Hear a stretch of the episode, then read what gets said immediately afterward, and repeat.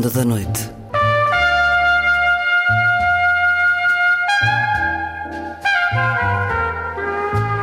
Com Luís Caetano.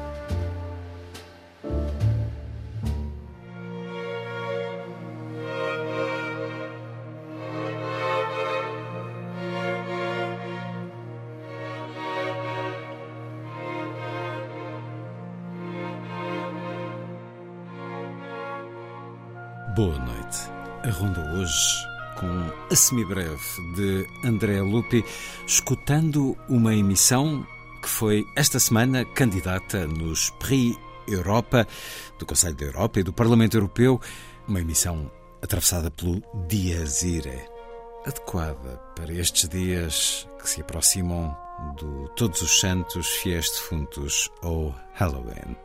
Na vida breve, Poesia do Nobel da Literatura Espanhol Juan Ramón Jiménez, Nobel em 1956, é o autor de Platero e Eu. Vamos ouvi-lo a dizer o poema Regresso Fugaz e depois escutaremos a tradução. Na última edição, segunda e última parte da conversa com Rita Ferro sobre o brevíssimo dicionário dos snobs, uma divertida e acutilante incursão nesse mundo do ser ou do parecer, à parte, acima ou ao lado dos restantes. E também às sextas-feiras, os fósforos riscados no vento por Mário Cláudio, uma crónica, hoje dedicada à decalcomania, ou a essa membrana fina que separa verdade da mentira. E há mais música, claro, ao longo da próxima hora. Vai ser assim a ronda.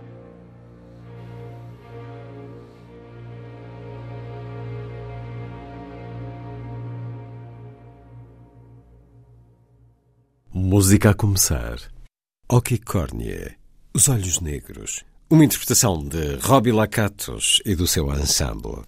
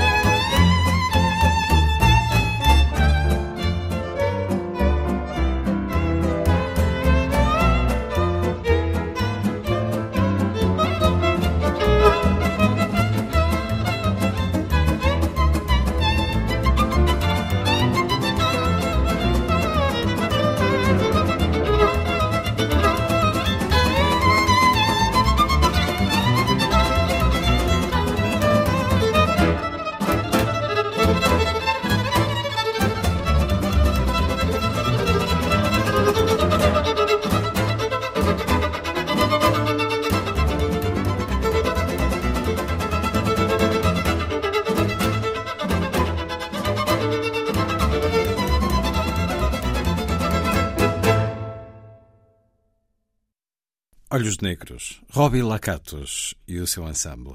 A seguir, a emissão de A Semibreve de André Lupi, Dias Ire, é o tema deste programa que foi candidato nos prémios de rádio e televisão Prix d'Europe esta semana, instituído pelo Conselho da Europa e pelo Parlamento Europeu.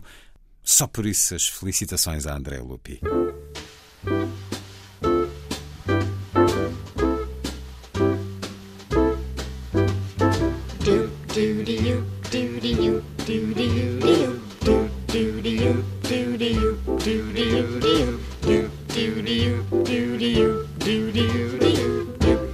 Semibreve, uma rubrica de Andrea Lupi.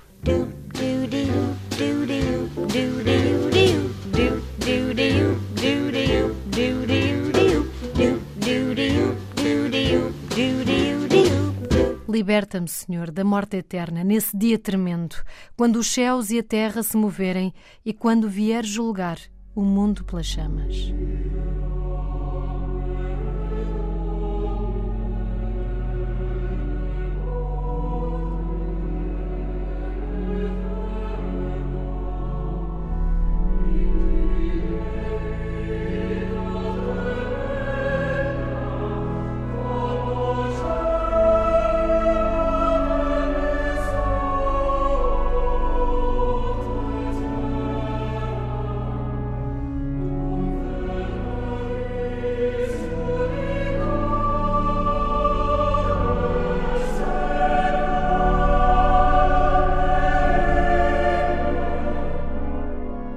É no responsório gregoriano Liberame que surge o texto Dies illa dies ire calamitatis et miserie dies magna et amara valde. Aquele dia, o dia da ira, da calamidade e da miséria, o dia grande e de amarga tristeza. Terá sido Tomás de Celano, monge franciscano, biógrafo de São Francisco de Assis, a pedido do Papa Gregório, Gregório IX e não o Gregório de Cantochão, que Go, nesta ideia, escreveu um longo texto em latim, baseado no primeiro livro do Sofónias, que diz textualmente Aproxima-se o grande dia do Senhor, está a chegar com rapidez. Haverá então gritos de desespero e até os mais fortes chamarão por socorro. Será um dia de castigo terrível, de angústia e aflição de ruína e destruição. Será um dia de escuridão e trevas e de nuvens sombrias. Nesse dia ouvir-se-ão trombetas e gritos de guerra contra as cidades fortificadas defendidas por altas torres de menagem.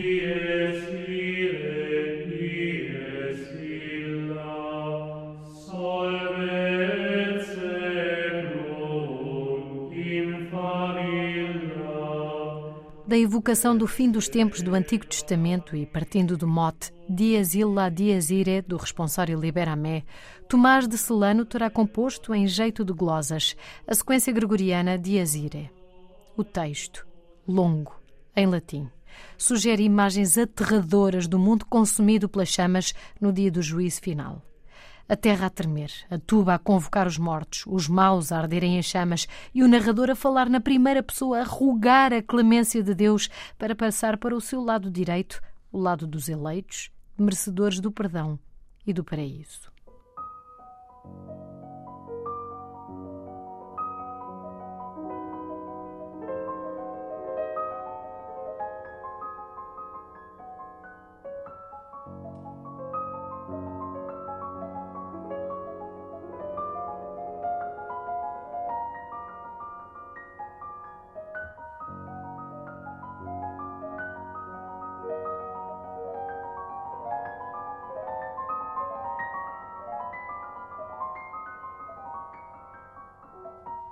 Dias Irae, então composto no século XIII, entrou definitivamente na liturgia após o Concílio de Trento. Ao longo de quatro séculos, entre 1570 e 1965, data do fecho do Concílio Vaticano II, o Dias Irae fez parte integrante da Missa dos Defuntos. O tema é facilmente reconhecível e, com o passar dos anos e dos séculos, com o somatório dos requiems e de obras a evocar a morte, o Dias Irae foi adquirindo o estatuto de leitmotiv, porventura o mais usado na chamada música clássica.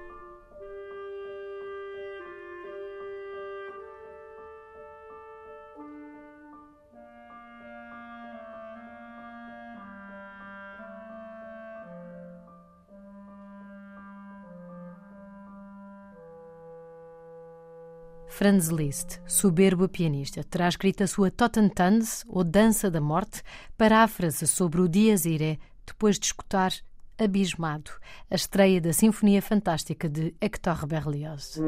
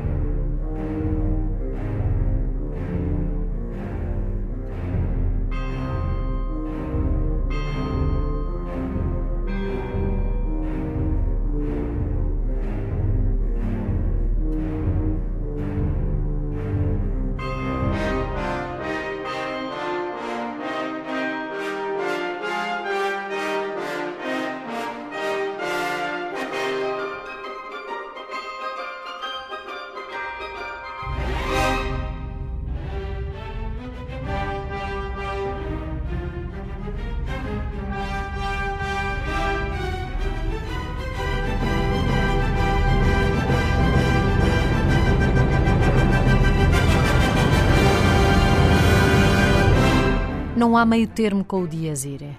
O longo texto e as poderosíssimas imagens que evocam fazem com que os compositores ou fujam dele, e há muito poucos compositores de polifonia usarem o Dias Irae nos seus requiems, ou tiram total partido deste potencial dramático do texto e do motivo melódico. Claro que isto vai ao encontro da sensibilidade romântica.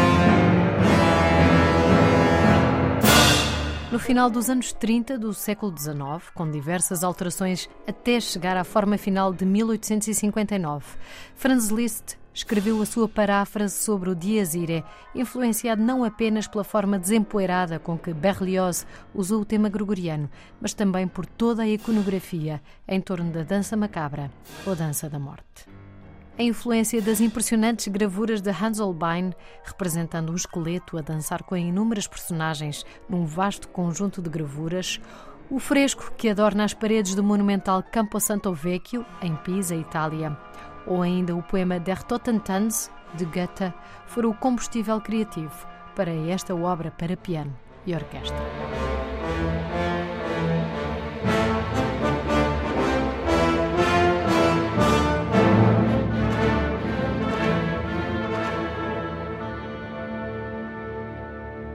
Numa outra Dança da Morte, de 1874, pelo menos 15 anos posterior ao Totentanz da Liszt, o também romântico Camille Saint-Saëns usou o tema em modo maior no contexto da festa que resvala para deboche, uma festa de mortos, a decorrer num cemitério.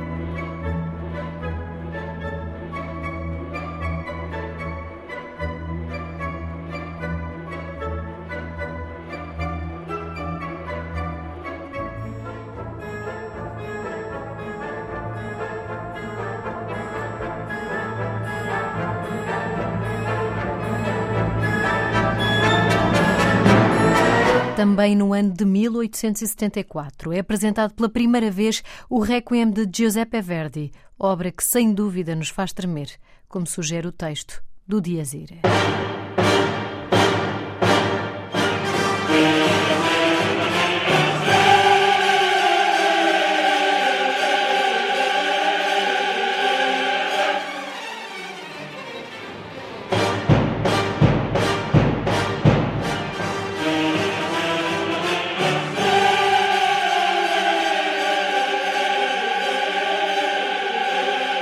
Oh, maldição do tempo em que vivemos, sepultura de grades cinzeladas, que deixam ver a vida que não temos e as angústias paradas.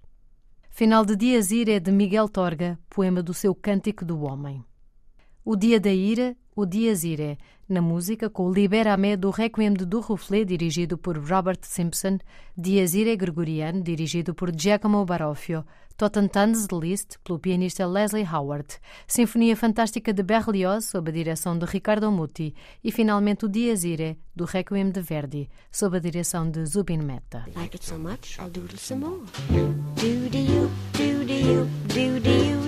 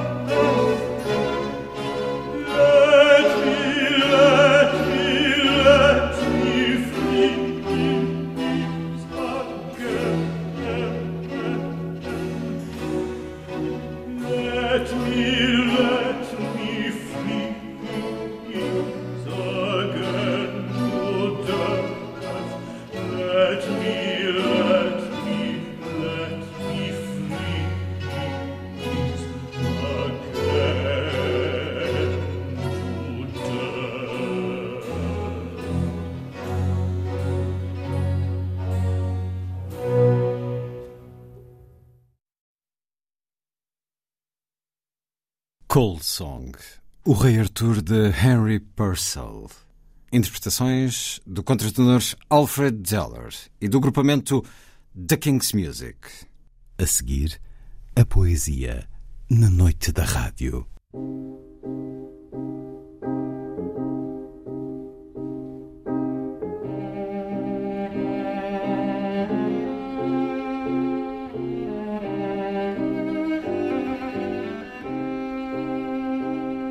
Vida breve.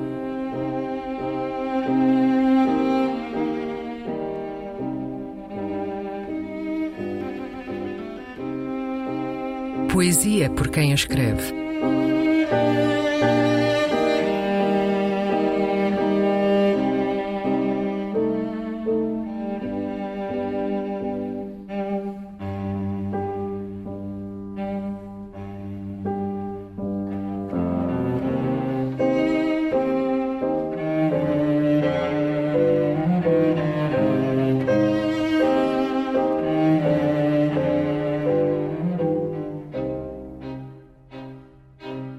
Regresso Fugaz. Um poema do espanhol Juan Ramón Jiménez.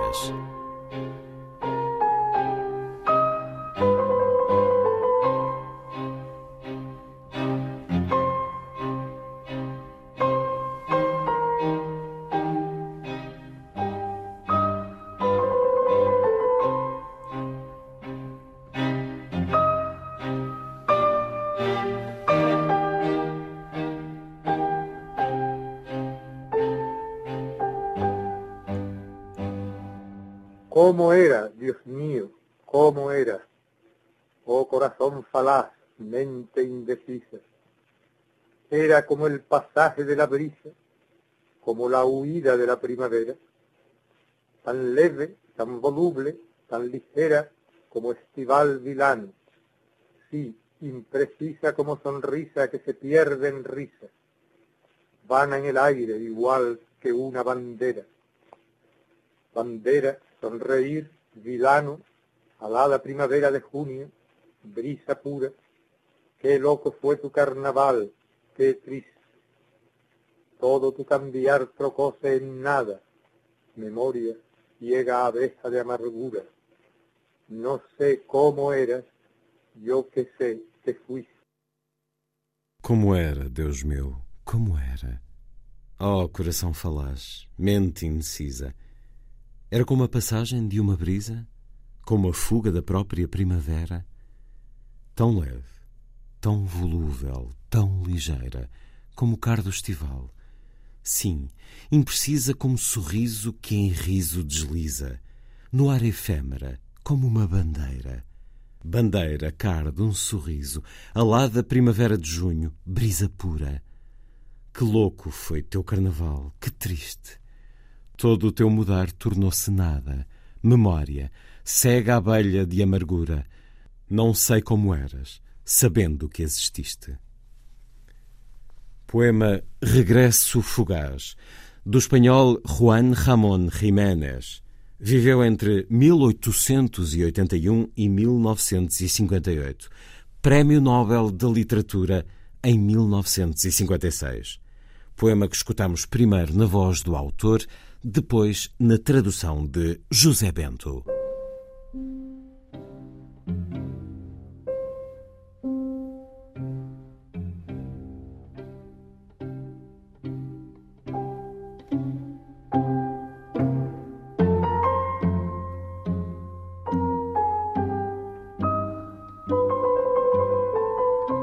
A Vida Breve, um programa de Luís Caetano.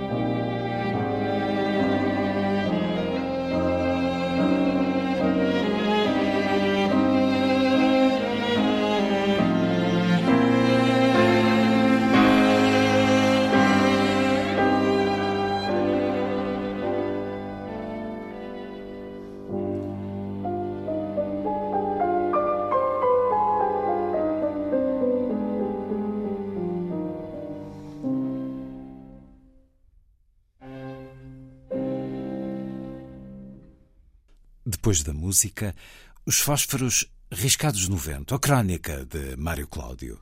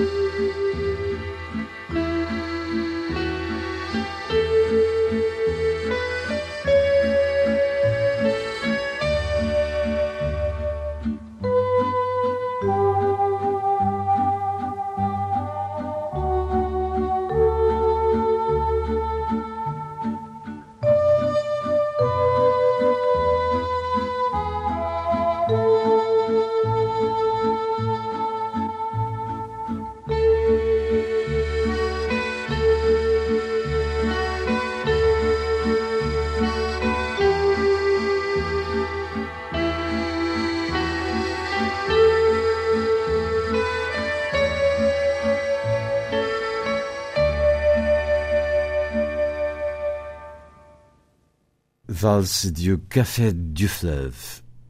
Música de Georges Delerue para o filme Hiroshima Mon Amour, filme de Alain René.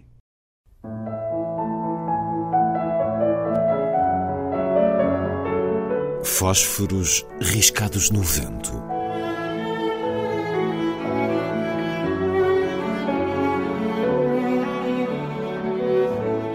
Um programa de Mário Cláudio. Sempre me fascina a maravilhosa delicadeza da membrana que separa a verdade da mentira. Que uma cópia substitua a contento, o objeto que a determina, ou que este se confunda na perfeição com ela, eis o que provoca em mim uma espécie de vertigem mental.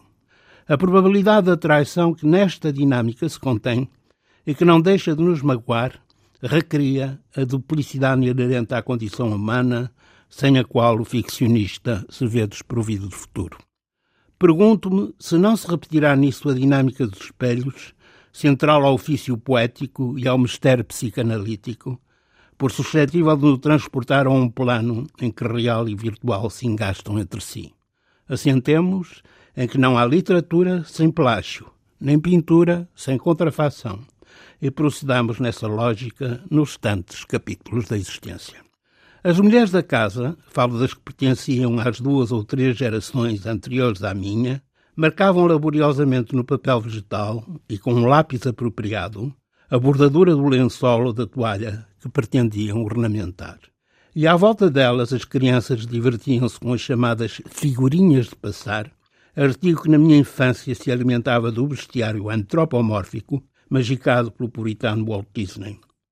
Sentíamos-nos bem assim, não fazíamos mal a quem quer que fosse, e destituídos de jogos de computador, limitávamos o impulso bélico à sanha com que na rua ou no jardim rachávamos a cabeça uns aos outros, utilizando para o efeito gargalos de garrafa pejados de seixos, a que chamávamos granadas. No meu período inglês, munido de papel cenário e de um craião que só para tal servia, incorporei-me num dos hobbies nacionais e pré-eletrónicos, o brass rubbing, praticando o romançoso decalque das lápidas de bronze dos templos anglicanos. Vivi momentos exaltantes, de cócoras ou em decúbito ventral, tentando transferir do original ao meu suporte as magníficas lâminas medievais. Regressado a Portugal, porém, e na ausência de semelhante património, se se excetuar a bela placa metálica nataliciamente decorada da igreja de Lessa do Balio, enfiei no quarto de arrumo do material do passatempo e mandei emoldurar o mais excelente produto da recolha, suspendendo até hoje no meu quarto de dormir. Tudo se imita, e até a voz que deverá identificar-nos, mesmo que para isso torne inevitável proceder à ablação de qualquer outro instrumental. Lembremos-nos de como certos varões, voluntariamente ou não, se sujeitavam a tanto no intuito de apenas cantar em fininho uma área, por exemplo, a do Rinaldo de Handel, personagem masculina que temem se exibir como fêmea de nascença.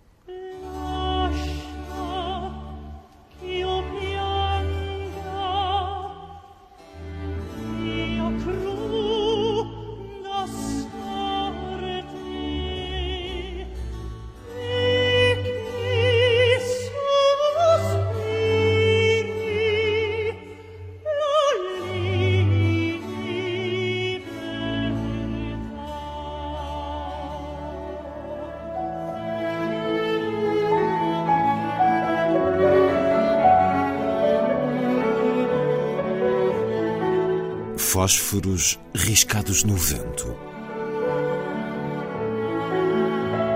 Um programa de Mário Cláudio.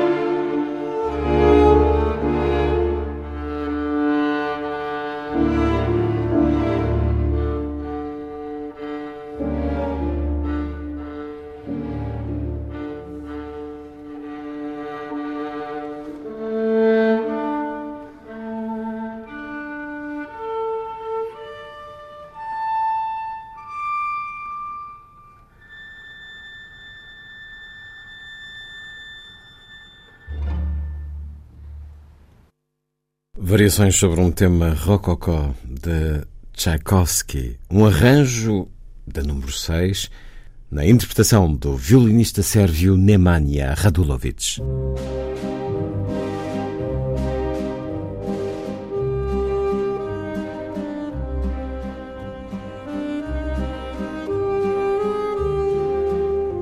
Última edição. Programa de Luís Caetano.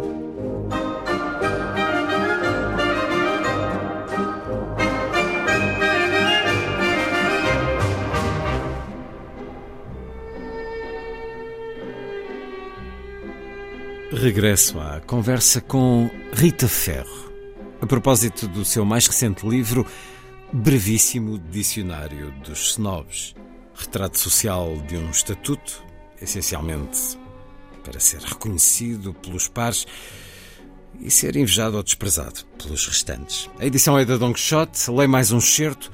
Falam, falam, falam, mas todos querem o mesmo. A primeira coisa que o pobre faz quando enriquece é conseguir o mesmo do rico que julgou Carros, barcos, montes no Alentejo, piscinas, viagens, confortos, mordomias, os melhores colégios para os filhos. Os privilégios vão mudando de mãos, em roleta.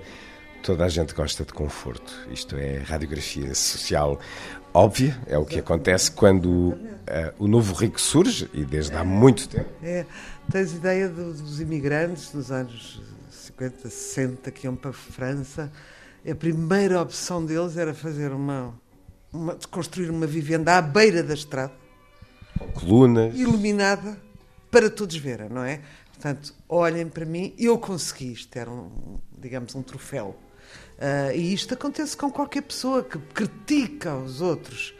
E este grupo é criticado porque, uh, mesmo que não tenha dinheiro, tem um, um padrão de gosto elevado, não é? Uh, mas depois é muito imitado. Eu vejo muitos socialistas a repetir toda esta.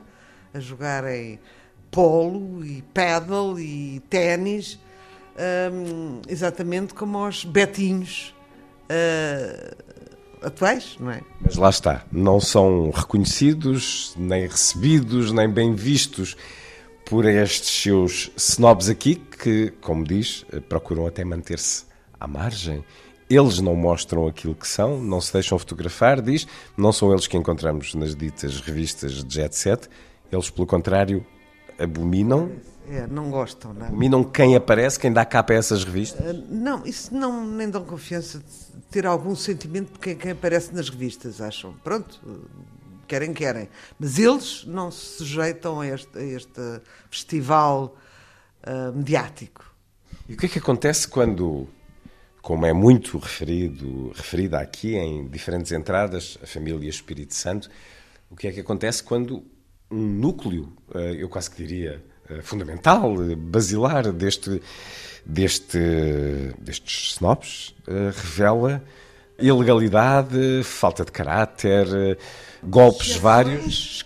Exceções há em todos os meios. Mas falamos aqui de um grupo que é, o, que é coração. É o coração, exatamente. Mas também estamos a falar sobretudo de uma pessoa, não é? Porque a família Espírito Santo eh, é uma família absolutamente sente e sempre foi.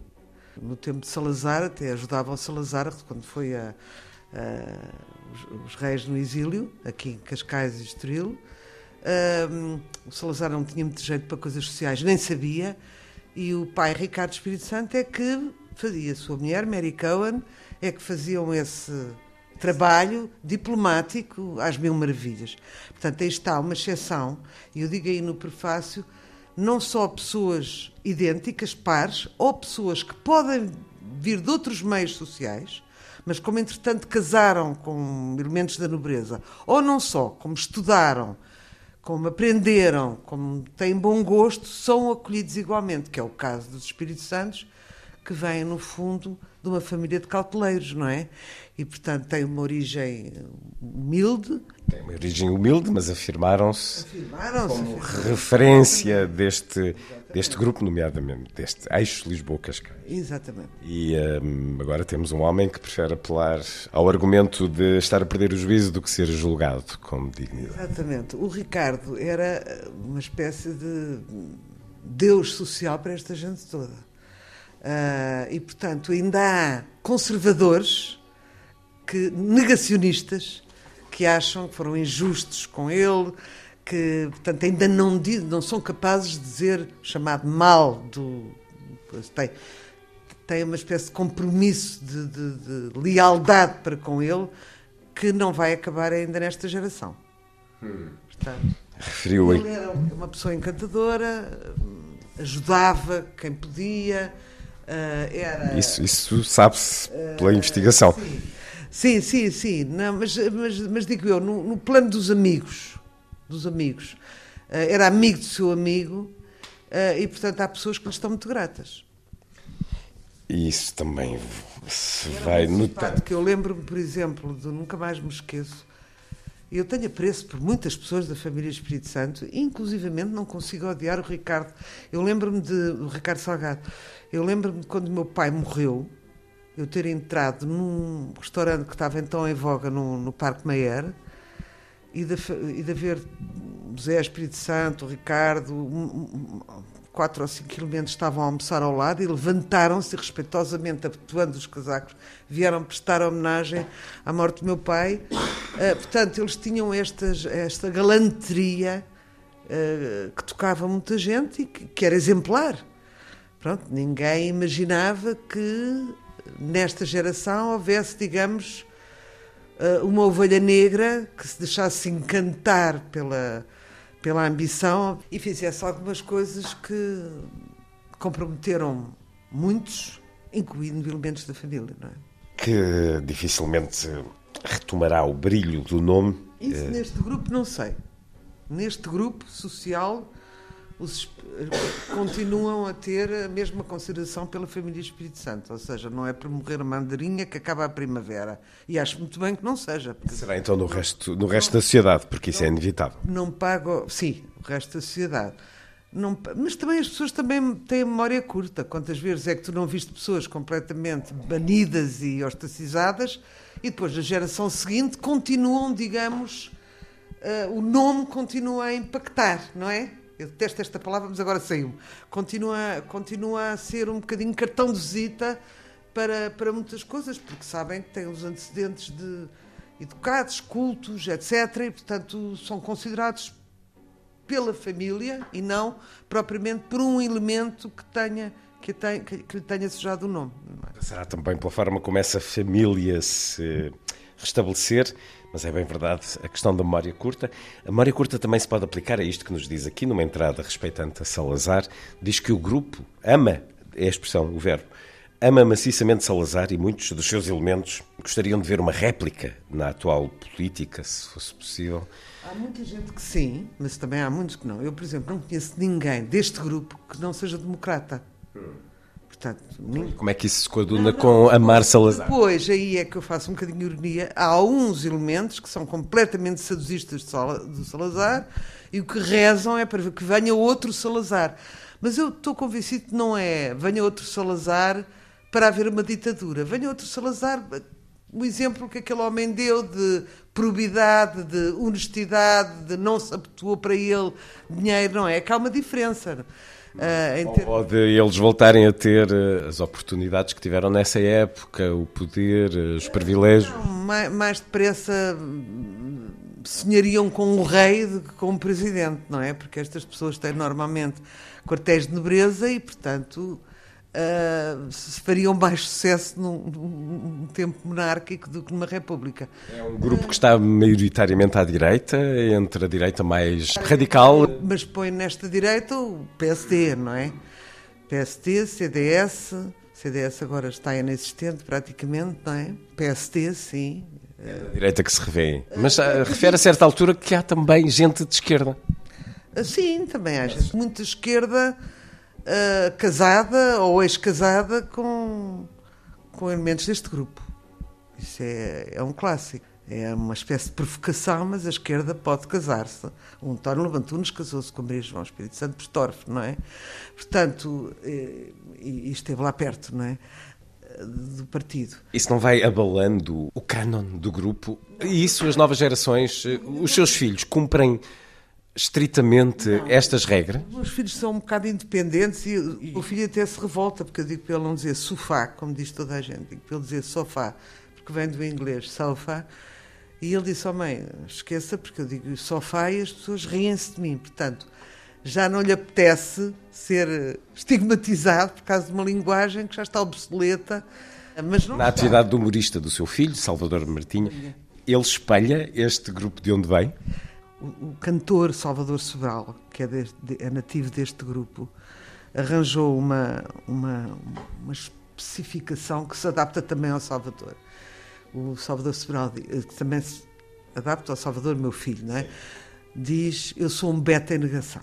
Portanto, eles são betos, mas já, já não têm as, digamos, as, as, as exigências, já estão com qualquer tipo de pessoa já casam com qualquer tipo de pessoa, não, não são tão puristas como no tempo dos pais ou dos avós. Eles estão a contribuir para a erosão deste grupo, presumo eu, apesar de, como escreve e como já falámos, a educação se procurar restringir a meios e a lugares muito específicos, ou vão estudar para fora, ou então vão para a Universidade Católica ou para a nova School of Economics e podem ir à Praia de Carcavelos todos os dias, o que é muito bom, eu também gosto. Um, mais alguns exemplos deste seu dicionário, brevíssimo dicionário dos snobs. É o mais recente livro de Rita Ferro. Há, há outra exceção em que as portas são abertas automaticamente. É a cultura. É um grupo que valoriza imenso a cultura, talvez por não ser uh, excepcionalmente culto. Uh, quando há uma pessoa culta uh, ou com um dom artístico, É reconhecido. É reconhecido. Como terá acontecido com o Lobo Antunes. O Lobo Antunes, com o Adriano Moreira, que casou com uma pessoa deste grupo, não é? E que ele é respeitado ao máximo. Aliás, ele é um príncipe, era, um, era um príncipe de maneiras uh, e, portanto, quando tem educação e tem cultura, isso derruba qualquer uh, obstáculo. nem, nem intrusão a este grupo, como tu dizes. Eis uh, uma boa parte da cultura valiosa, invistam. É o que acontece com, com qualquer grupo, não é? Sub, subjugam-se à cultura, fascinam-se com a cultura, com a oratória, com a sabedoria. Ah, vamos aqui, Hierarquias 2, em que refere a série Downton Abbey, que na realidade ah, é também epígrafe deste livro. A série de TV Downton Abbey é literalmente idolatrada por este grupo que se revê nela, salvaguardadas as devidas distâncias. A casa tinha 12 criados. O verdadeiro castelo que a inspirou data de 1912. Designa-se por Highclere Castle. Aí existiam muitos mais, 25 criadas e 14 lacaios, 3 cozinheiros e ainda os empregados de exterior. Quem acompanhou a série sabe bem que a extensa hierarquia dos serviçais, representada por sentimentos de superioridade entre eles, da função mais prestigiada à mais insignificante, são caracterizados também pelo snobismo. O mordomo sente que tem um estatuto mais importante do que a governanta, a governanta sente o mesmo relativamente à criada de quarto e esta relativamente à cozinheira e por aí fora. Isto é quase Darwin, portanto há sempre uma hierarquia de poder. Os snobs gostam tanto de Downton Abbey porque é o mundo como eles gostariam. Não, não é como eles gostariam, é muito como eles vivem como eles vivem, não é? Não, com este Fausto inglês de final. Fausto, repara uma coisa, eu tinha. Uh, eu tenho uns, uns tios da minha família Roquete que viviam na rua Evans, num palácio, e que jantavam de smoking sempre. E, e ainda conheço muita gente com mordomo. Muita gente. E é curioso, porque Downton Abbey não é só muito popular entre os snobs, é, foi uma série muito popular. Portanto, de alguma maneira, a sociedade em geral é como diz eh, na outra entrada clientes, gostaria de fazer parte deste mundo, gostaria também, aliás, isso vê-se nas novelas portuguesas, que apesar de eu não as ver, há sempre fora um. Grupo, dizes tu, fora deste grupo. Fora deste grupo, gostariam de pertencer a este grupo. Sim, sim. Por isso as novelas portuguesas mostram sempre algo de snob, a família com, com empregada, etc. É, é, é, fazem um bocado de confusão Muita confusão, uh, fazem muita confusão, é erros elementares, põem as senhoras a receber em casa de, de, de tailleur, que nunca, nunca recebem com duas peças. Por exemplo, coisas assim que não estudam suficientemente, que me faz pena, porque então, se querem retratar, têm que saber, não é? Tem que ter pelo menos uma consultora. É. E por isso, com tudo. Continuam a ter novelas e coisas que põem, por exemplo, a senhora a tratar mal a empregada ou a fazer como as brasileiras fazem, show, show, show. Uh, nunca isso acontece. Nunca se vê uma pessoa deste grupo tratar mal o empregado. Nunca. Transgressão.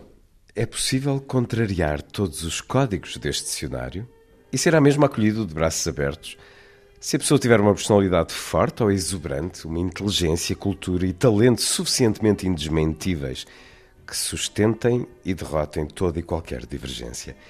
A personalidade é uma arma poderosa. E a Rita Ferro foi uma transgressora a este grupo ao longo da sua vida ou não? Não, não especificamente com este livro, mas ao longo da sua vida. Eu sou, eu sou um bocado sem terra politicamente e também socialmente, porque realmente eu tive uma mãe tirada a papel químico desse livro, que tinha um, um escondado na família, é, mas pronto, era uma fidalga eh, de Salvaterra, temos um baronato, aliás, na família e um escondado. Portanto, são, coisas, são títulos que não são antigos, mas que são suficientes para se relacionarem com, com os tais pares. Se eu fui uma transgressora, não sei, porque realmente os meus filhos não usam a maioria das coisas que eu, que eu aviso aqui. Portanto, sem querer, eu já fui ensinando. Como me ensinaram a mim, eu ia ensinando. Por exemplo, dizer palavrões é uma coisa que eu acho inacreditável em alguma literatura vernacular e tal, a pessoa, bocage, não sei o quê, tem tanta graça que, que, se perdoa. Mas, por exemplo, usar palavrões, que é uma coisa que este meio até faz, sobretudo nos meios fadistas, quando a aristocracia vai aos meios do fado ou dos touros, dizem palavrões que fervem, mas eu, por exemplo, não gosto. E repare que, os meus que a minha filha não me diz, e agora o meu filho diz, mas é um desgosto para mim. Ele dizer palavrões no palco. Ele disse, oh mãe, mas ao pé dos outros não me interessa aos outros. Não gosto. De... Uma coisa que as pessoas estranham muito é que não tratem os pais por tu, nem que os, os filhos muitas vezes os tratam por tu. Eu, por exemplo, com a minha filha Marta tenho uma esquizofrenia, que é uma coisa estranhíssima, que é eu não digo a Marta tu, nem a Marta você. Digo, ó oh, Marta, a Marta quer. As pessoas acham estranho. Olha como é que tu tratas a tua filha. Que é o que eu faço, que fazia com os meus avós. Ou avô, o avô quer almoçar agora? Nunca dizia tu queres ou você quer, percebes?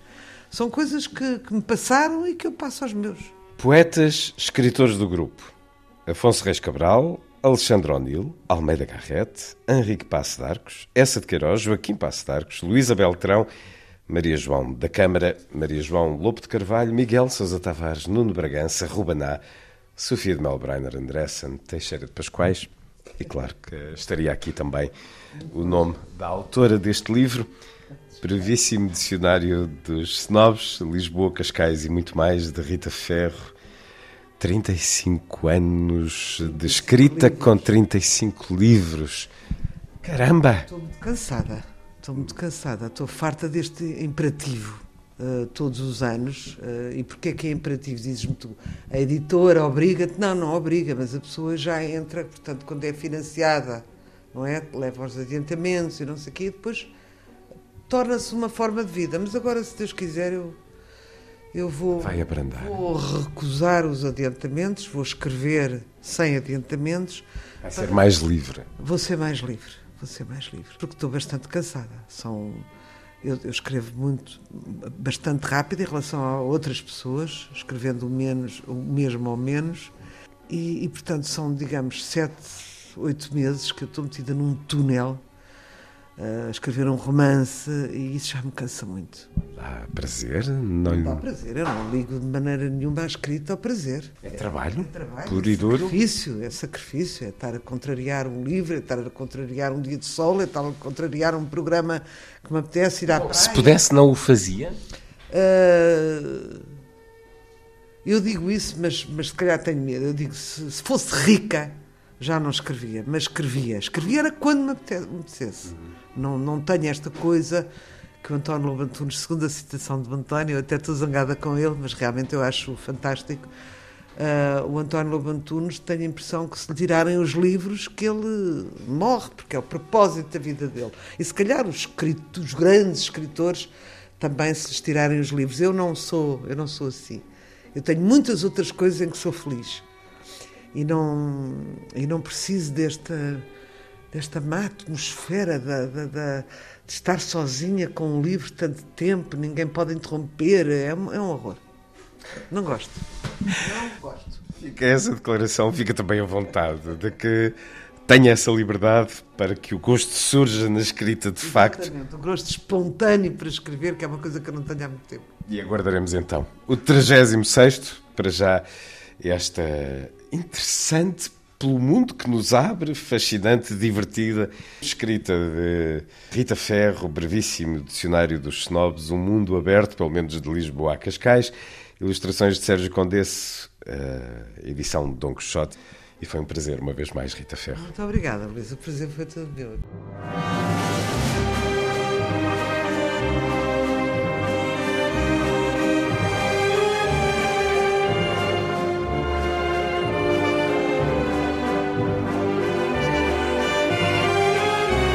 Última edição.